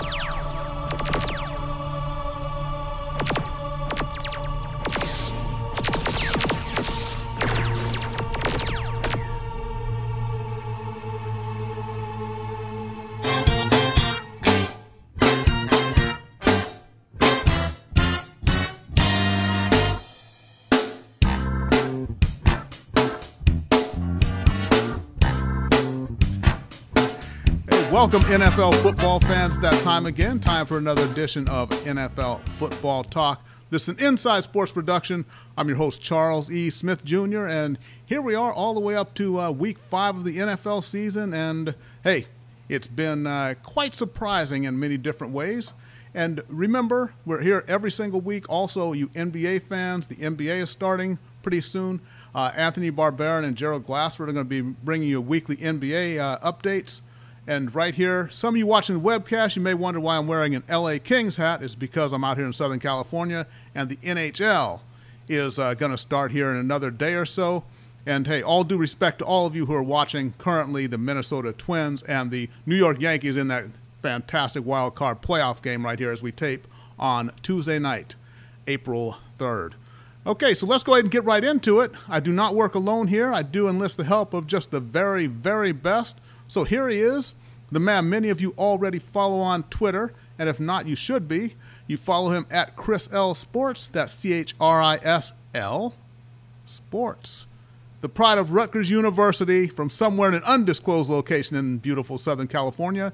Here he is, Chris Lardieri. Chris, what's happening out there, man? Uh, all is good, Charles. Thank you for another great introduction. I can't believe we're a quarter of the way through the season and we're already in October. Time is flying by. Uh, the season, I mean, really looks like it's wide open right now. A lot of surprises so far. Yeah, it is. And of course, you know, Atlanta, they go down, they fall from the ranks of the unbeaten, but everybody looking kind of vulnerable here. But just a few teams I wanted to focus on the Dallas Cowboys, uh, the Oakland Raiders, and also the Baltimore Ravens. We look at the Ravens. First, they get dusted 44 to 7 uh, the week, two weeks ago in London against Jacksonville, of all teams. And then the Steelers beat them 26 to 9. So in two weeks, the Ravens have been outscored 70 to 13. Uh, time for panic there in Baltimore, or what? I would think so. I mean, that defense is completely imploded. When you let Jacksonville put up that many points on you, that's more shocking. Right. But uh, on top of that, I don't know what's happened to Joe Flacco. I mean, he's become a shell of what he once was, and uh, yeah, I, I, think especially in in that division where the Steelers could get some room and pull away. I mean, it could be a long season for them. Yeah, I think so now. And also, I would think with the Steelers, when we look at the uh, AFC and how just wide open it is, as you talked about, also New England lost this week. They lose to, uh, you know, to Carolina. Who could have seen that coming? And uh, the Raiders, who many picked, you know, that was a trendy pick to go to the Super Bowl. But let's forget, I know Derek Carr got injured, so now they're going to get a, a pass for about the next two to six weeks or so while he heals. And you have EJ Manuel out there trying to win games, which we all know how that's going to turn out. But let's not forget they have some big problems here going in. They've been outscored what 43 to 20 in the last couple of weeks, and not only just outscored, but they're looking really just horrible. Their offensive line is getting completely dominated by by the other team. Yeah, and we've talked about this week after week this year. If you don't have O-line play protecting the quarterback or opening holes for the running game, look at the Chargers and the Giants. Uh, it's going to be a long season for you. And with Carr out, um, yeah, I, I, think it's going to be a really tough stretch. Only bright side is that it's here kind of in the uh, early to middle portion of the season if he can recover right. quickly. But look, they've already they're already down one to Denver, and that's another team that's going to be battling for a wild card spot and potentially a division with Kansas City and what's one of the best divisions in football. Yeah, that's true. And then, you know, Cincy is finally they're one and three. They they beat the Cleveland Browns as everyone does. But also Dallas Cowboys, they lose that shootout to the Rams, as we talked about last week. We have both picked the Rams, not to toot our own horns, but you know, beep beep. That's just the way it goes sometimes. but uh, the Dallas, they're not. Uh, they look to be a dominant team this year, and here they are now at two and two, and they got Green Bay this week, so uh, they could be feeling a little bit fragile right now too. Yeah, definitely. And and again, those defensive problems on that side of the ball have come home to roost. And look, uh, Ezekiel Elliott got what he wanted. He's playing. He may as well be suspended. He really hasn't been a heck of a factor this year. Game one against the Giants. So when you stop Zeke and teams are daring uh, Dak Prescott to beat them, it's not happening this year. So. Uh, Oh, of course, the Cowboys Nation is going to be calling for Jason Garrett's head any week now, right? yeah, I know, but you know, and then the flip side, we got to look at a team that's uh, are they looking to shock the world or what? But the L.A. Rams, I mean, highest scoring team in the league right now. But what I'm concerned with with the Rams is not that they've put up you know 76 points over the last two weeks is good, but that defense, vaunted Rams defense, has given up 69 points. So they've scored 76 points over the last couple of weeks, and basically they've needed every last one of those points to win those games. Yeah, who would have thought last year they're also surprising three and one and they're winning in spite of their offense. This year the opposite, in spite of their defense. Right. If Wade Phillips can get things under control, I mean, look, I know it's early, things can change, but Sean McVay has done a tremendous job turning that team around. The morale, uh, working on the offense that would fit Jared Goff better. I've uh, got to give two shout outs, two big fans of the podcast. Martin from Temecula Income Tax Services, good buddy of mine, an accountant, a huge Rams fan, and also Christy. She works at my son's school. Both of them always ask when the podcast is coming up. They're big fans, and look, I, they were happy when I we picked the Rams last week. We got to give them a shout out congrats to your team. All the crap you talk about the Giants is warranted. They stink. Your team looks like they're on the turnaround. And look in the NFL, when you have a, a schedule, it's not as difficult. Those are the years when you can make your run at a, at a wild card at least. And uh, the way the NFC West is shaping up, I mean, I think the Rams, uh, as crazy as people may think, uh, I, these are coming out of my mouth, but uh, they've got a shot. I mean, could they win the division? That's not well, without out of the realm of possibility. So uh, really a great story, especially in light of the fact that on the other side of the 405 freeway, the Chargers are a hot mess. Yeah, yeah, that's true. And uh, like I forget which player said it, but it's like the Chargers pretty much have 16 away games every year. But anyways, uh, back to the Rams. We got to remember when they won the first Super Bowl in franchise history with Kurt Warner. Remember, they came out of nowhere. Uh, Trent Green gets injured, and this unknown named Kurt Warner takes over. And, you know, let's look at the similarities there. Uh, you know, that team had Isaac Bruce. This team has Sammy Watkins. Uh, that team had a dynamic Marshall Faulk in the backfield. This team has a very dynamic Todd Gurley, who's already got, I think, what's he got, seven touchdowns on the year? So, it you know, it could happen. And also, that team back then, the whole thing was their defense was suspect except for a few players.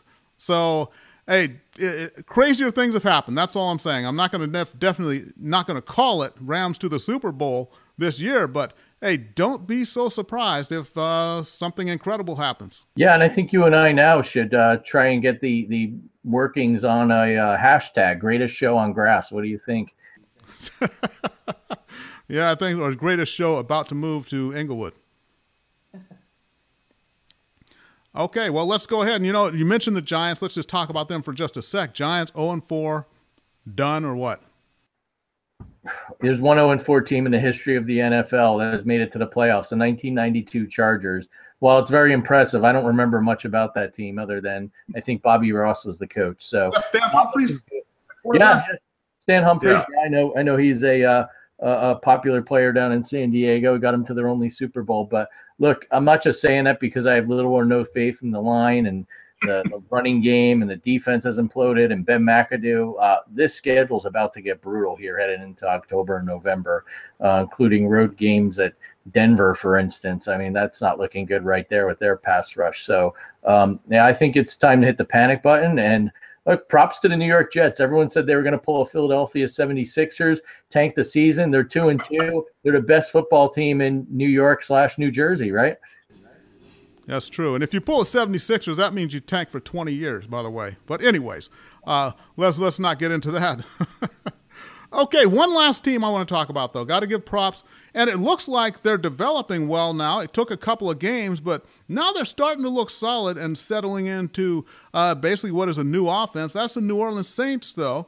They got the last two wins here. But one thing is, Adrian Peterson, their big offseason pickup, has not been a part of it. I think he has 27 carries for 87 yards, has yet to carry the ball 10 times in a game. So the Saints look like they're improving and settling in, but they're settling in without the would be superstar running back, Adrian Peterson. Yeah, look, Adrian Peterson's a great running back. He's had a tremendous career. I, I think that tank is almost empty. Um, and we mentioned this a few weeks ago in the fantasy segment. Alvin Kamara, um, look, he's kind of become the new Darren Sproles. He can run, he's spry, receives a, a lot of looks from Drew Brees, a, a, lot of receptions in London on Sunday, and a touchdown. Um, watch out for him. You know, if you haven't gotten him in fantasy, we'll talk about this later. Look for him because Sean Payton really likes what he can do in the offense. And frankly, I mean, I'm not a huge Mark Ingram fan, but at this point, I think he's a better option than AP. And uh, apparently, the uh, either the Saints defense has gotten things under control or the magic elixirs to just play Jay Cutler week after week, right? Oh boy, let's let's not even we're not even going to talk about my Dolphins. it's just horrible. But anyways, you know, before we of course we do different segments here and we're going to get into the uh, picks of the week segment and then our gamblers delight picks, which is uh, good for those of you who may be going to Vegas this weekend like uh, like Chris is and like I was 2 weeks ago. Fortunately, we weren't there in the week in between because we know what happened there. But uh, we'll get into that also and then uh, fantasy football. Uh, Chris has got some great stuff coming up for everybody, but before we get in the pick segment, uh, Mr. Lardieri, you always have some wisdom for us. What you got? Sure. I mean, every year the the first four games are a lot of surprises, and you got to look at the Buffalo Bills this year. In addition to the Rams, three and one, they could have easily won the one game they lost against Carolina. Mm-hmm. Even after everyone thought they were another team that was tanking, trading away Sammy Watkins, etc., uh, losing Jordan Matthews. This team keeps playing well, and Sean McDermott, uh, formerly of the Panthers, has really kind of changed that culture there. Their defense is swarming. Tyrod Taylor is doing just enough to not lose the game, not turn the ball over, be more of a game manager. And look, Shady McCoy running the ball is always a dangerous thing. You get a lead and control that ball, you're going to do well. Will they win the AFC East? Doubtful, but they are a good story. And then, too, another team that should be 4 0 is inches away in a debatable replay. The Detroit Lions. You know, we like to pick on Matt Stafford and, and Jim Caldwell, but you know, it's another team that's finding ways to win, unlike previous seasons. And uh, I think they're going to give the Packers a run for their money. It should be an interesting NFC North. And then finally, uh, the Patriots defense, uh, just atrocious, especially at home. I don't know what's going on there. I mean, Matt Patricia needs to get that pencil out of his ear, and uh, or else Belichick's going to take the play calling over him. But uh, on top of that, you know, they've they've had a lot of losses on that side of the ball, and uh, cornerbacks are not playing well, and Cam Newton totally lit them up on Sunday. So uh, you know, maybe the Patriots still win that division, but I don't think they're as invincible as everyone thought they were in August. Yeah, there we go. And there's Cam Newton, I think, kind of adjusting to. He's, he's not going to have the arm strength that he needs all season, but he's going to have to adjust to that. And it looks like he's kind of getting there and learning how to play with the tools he has now, right now, as opposed to what he had uh, in seasons past and what he will have next year. You got to win with what you got right now. So he's doing a good job of adjusting. Um, let's go ahead and get right into it, though. We're going to pick one of the Carolina games, but to uh, set up the first pick for us here, the picks of the week. Um, let's go ahead and look at our records for the for the season. I'm sitting at 17 and three. I went a sparkling five and zero oh last week. Just got to throw that in there. Chris went four and one. Uh, he's at 15 and five on the season. But for the gamblers' delight picks, that's where the games you could possibly put money on. I'm at two and two. Chris is a sterling, sparkling four and zero. Oh. So, Chris, the first pick of the week. Uh, go ahead and break down game one for us. Yeah, those resurgent Buffalo Bills. They head into Cincinnati, who uh, got off the snide and beat up on the lowly Browns. And it looks like Andy Dalton likes his new offensive coordinator. He's throwing well again. The Bills are a three point underdog.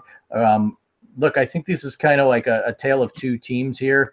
Um, not quite sure what to expect from the quarterback play week to week from both, both gunslingers. Uh, I'm going to go with Buffalo. I just like the way they're playing on defense, especially. They can contain AJ Green. I, I think you've got a that's a good uh, recipe for success against the Bengals. And uh, like I mentioned earlier, I like the way McCoy's running and uh, Tyrod Taylor you know, been a skeptic over the years, but he's kind of pulling his uh, Alex Smith impression, wouldn't you say? And uh, I'm going to pick the Bills to win this one in an upset.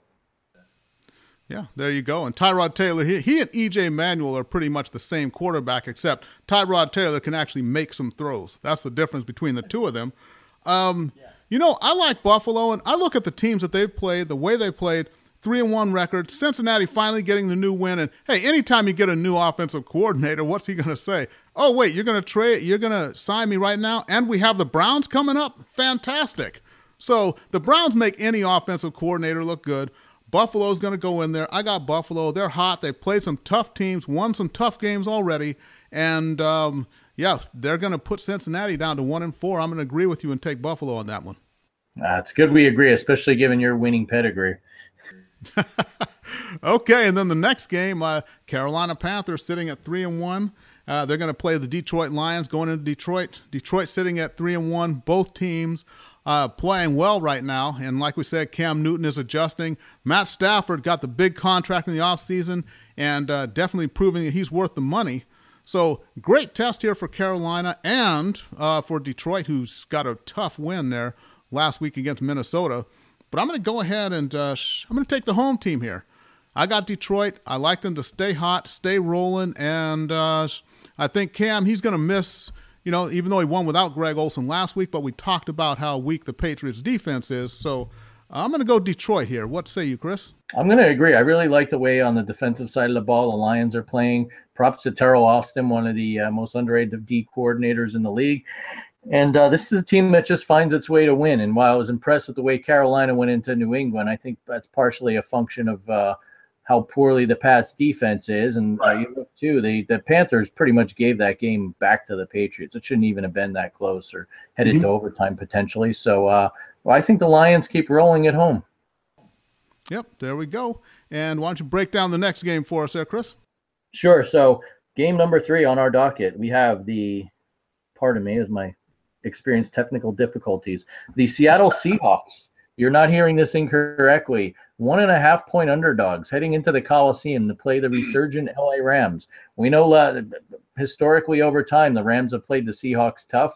Uh, Rams actually beat them there last year in their home opener in a defensive slugfest. Um, different teams this year.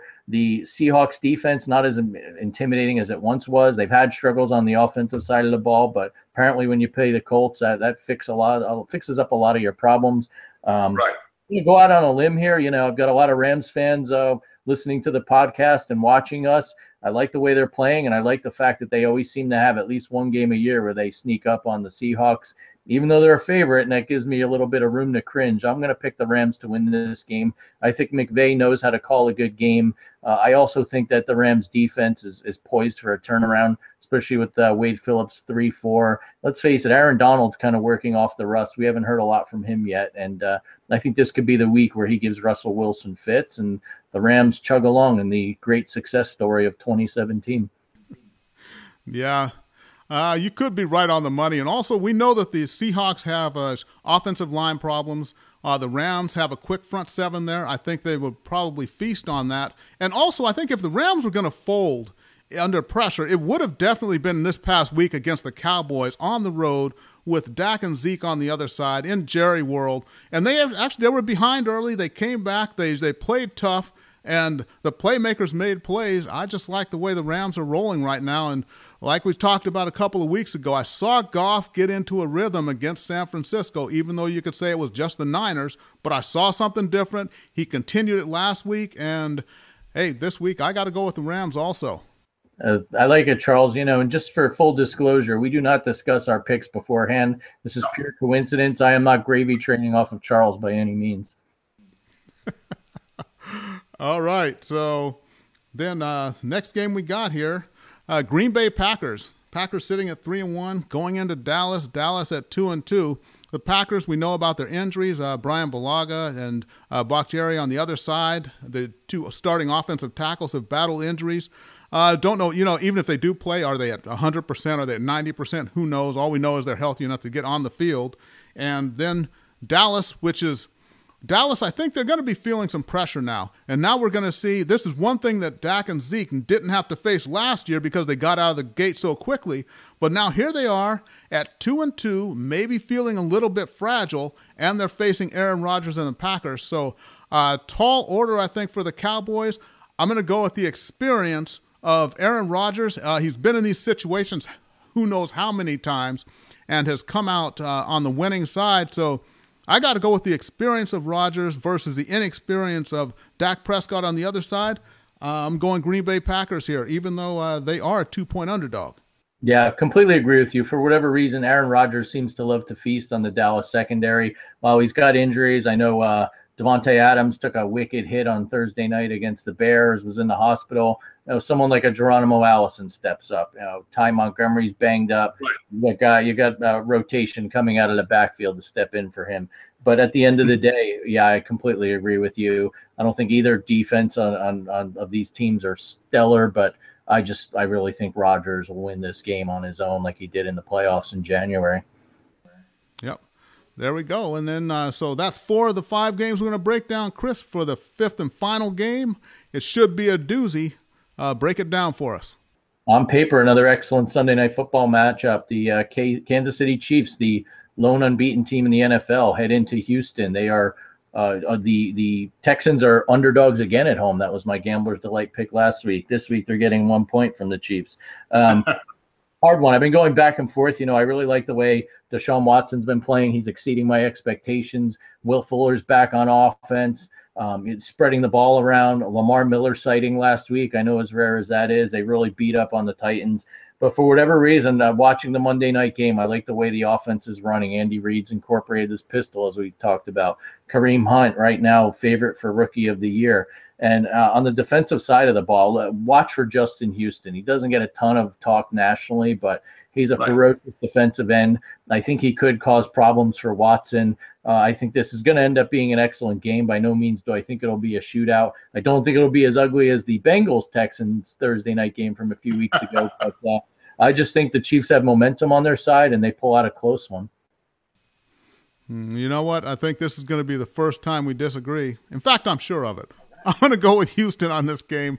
Uh, you know, you talk about Justin Houston on, on one side, but then we look at the Texans. We got to remember uh, they got a quick front seven up there, even though Brian Cushing is suspended for uh, who knows how long. I think it was 10 games, but he's not going to be playing. But I like the way Houston's playing. What's that? Well, like the eighth time, right? Yeah. but I like the way Houston's playing. Uh, Deshaun Watson, again, the confidence growing uh, week after week. You know, he can win close games, win the shootouts. Um, I like the way they're going, and uh, it's going to be a good game. Uh, all you Chiefs fans out there, I got a few friends that are Chiefs fans. I'm not dissing your team or anything like that, but I'm going with Houston in this one. It's about time we disagree, Charles. Okay, there we go. So those are the five games that we're picking this week. So now let's go ahead and get into uh, the Gambler's Delight section. This is for a lot of people. Some of you might be in Vegas this weekend and maybe you got $20 in your pocket you're hanging out at the sports book you wonder what you should place it on. Well here we got some advice on maybe one of the one thing the one football bet you should make.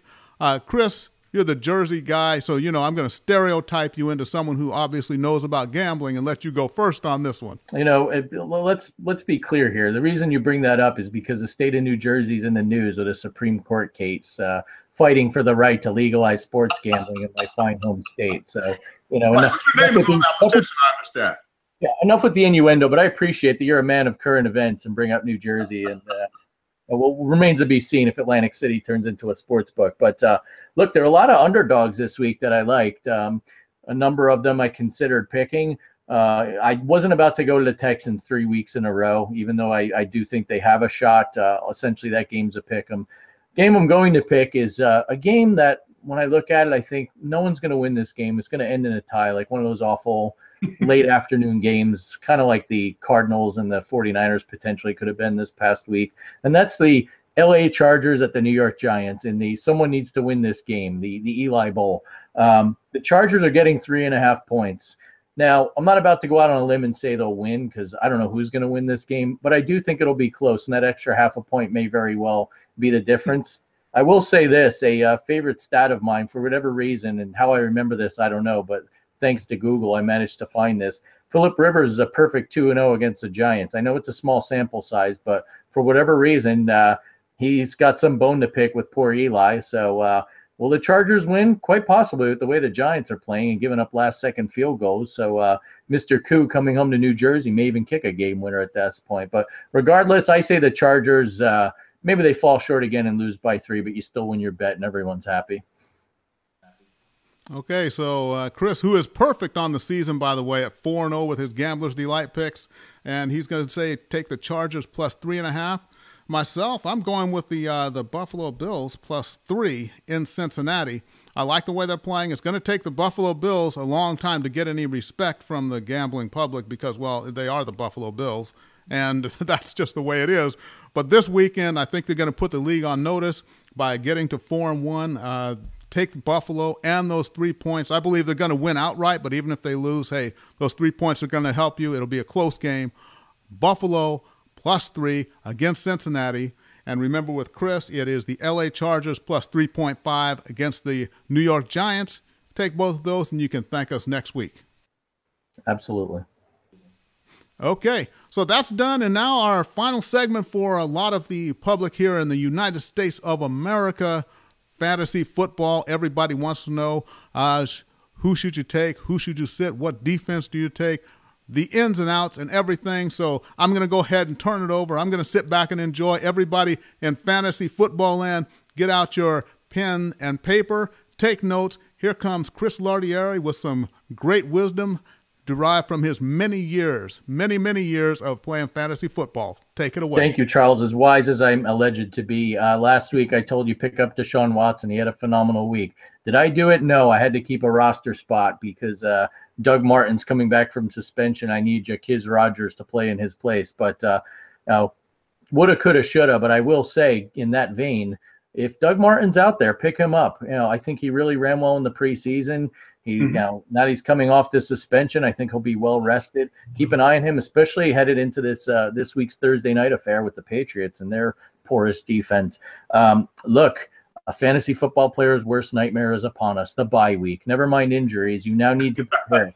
you log in and you realize, oh, Julio Jones and Matt Ryan are on bye. What am I going to do? Drew Brees is on bye. Well, it's time to get out there and look for some waiver wire picks. I don't want you to just focus on this week. Start looking forward a couple weeks. Alvin Kamara, who I mentioned earlier, you're going to get sick of me saying his name. I think he's going to really emerge as a fantasy football uh, running back on your team eventually this season. And it may very well happen starting this past week. He's on bye. He's going to be sitting out there. Pick him up if you've got a roster spot. You can start him the rest of the year. So look forward a week or two. Start anticipating who's on bye, who slipped through waivers. If your kicker is on bye, just start rotating them. Don't don't keep an extra kicker on the bench at this point in the season. It's not worth it. They're a dime a dozen. Um, in terms of specific names, this week you need to stream a, a quarterback, which I may need to potentially with Marcus Mariota's hamstring injury. Look, pains me to say this. Eli Manning against the Chargers could be a good play. Same with Andy Dalton. Look, he's he's thrown a couple touchdowns each of the past few weeks. He's a good guy to plug in if you need someone. Uh, if Jared Goff's still out there, I think really that's kind of become a popular waiver wire pick. Go get him. I mean, I know they're playing the Seahawks, but he's been putting up points the last few weeks. And then finally, the dreaded injury. You know, Dalvin Cook, we were very high on headed into the season. Unfortunately, tore his ACL, is done for the year. Two popular pickups are going to be Latavius Murray, the former Raiders, now with the Vikings, and uh, the venerable Jerick McKinnon, who always seems to work his way into the Vikings lineup. They're going to be popular. I mean, don't go out of your way to get them unless you've got you've got uh you- you've got Vikings issues and you need a running back, or you know, um, there's really no one else out there for you. But those are going to be the popular pickups. There are other guys out there. I mentioned last week D'Onta Foreman out of the Texans. He could be a guy that you stash. I know Lamar Miller's playing, but that's a guy who's getting more and more touches every week. Wendell Smallwood with the Eagles, we mentioned last week, did well against the Chargers. So guys like that you want to look for. And then finally, uh, like I said, keep an eye on those those bye weeks. They're really going to kill you. You don't want to be looking the morning of a game and saying, "Oh, there's no one out there for me to pick up." So don't just look this week. Scroll forward. I can't reiterate that enough. Don't stash a defense or a kicker on your bench ever if they're on bye. That's my final thought for you. You will thank me. Some just because someone was a good defense one week doesn't mean they're going to do it every week. Other than the 2000 Ravens and the 85 Bears, they're not worth holding on to. That's all I got for you, Charles. Good luck. There you go. And remember, everybody, uh, follow Chris on Twitter at Chris L Sports. That's C H R I S L Sports. Uh, follow me on Twitter at The Inside Sports. And we're about ready to sign out here. Chris, uh, any final words for everyone? Look, I know people are going to get tired of me saying this, but I've got to talk about my good buddy and yours, the Ken doll, Roger Goodell, and how he's completely bungled this San Diego to LA move of a once popular and proud franchise. The logic of it was, well, they're going to play in this intimate 25, 26,000 seat soccer stadium and it'll be good. Well, when you double or triple the ticket prices and charge $100 for parking just to make up for the 30 or 40,000 seats you don't have anymore, Spanos family, I'm talking to you, it's going to backfire on you. And it's now turned into what we saw towards the end in San Diego, where the visiting team is an advantage. Well, now the visiting fans are pretty much taking over that stadium to the point where Philip Rivers called a timeout at one point. Um, this thing was completely bungled. If they were going to move, you know, Spanos wanted to move. He was all about the money. The league wanted a relocation fee. I think it's a bunch of BS, but you know what? It was going to happen anyway. The wheels were in motion. Why not let them finish out in San Diego like the Raiders are doing in Oakland? This is a colossal failure. And Charles, we've been saying for two years there aren't Chargers fans here in LA. There are some down in Orange County or areas that border closer to San Diego, but not a big fan base. A lot of people here root for the Rams and the Raiders or even the 49ers or for whatever team from wherever they move from back east or the Midwest. This is really really going to be an issue for the NFL. I mean, can you imagine what the Raiders Chargers game on New Year's Eve is going to look like? Good job, Roger.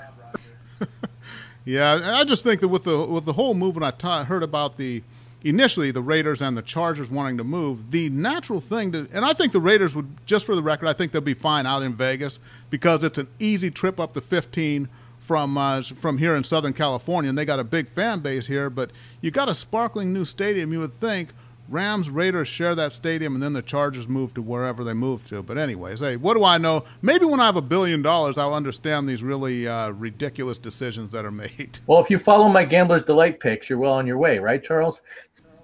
Yeah, there you go. All right, everybody, remember. Uh, Follow me on Twitter at The Inside Sports. Follow Chris on Twitter at Chris L Sports. And for Chris Lardieri, this is Charles E. Smith Jr. signing off. Thank you for watching NFL Football Talk. We'll see everybody next week. Brink here from Super BS, talking about the things you know you love and the things you'd love to know. Join us weekly for a podcast about video games. Mostly. Oh, yeah.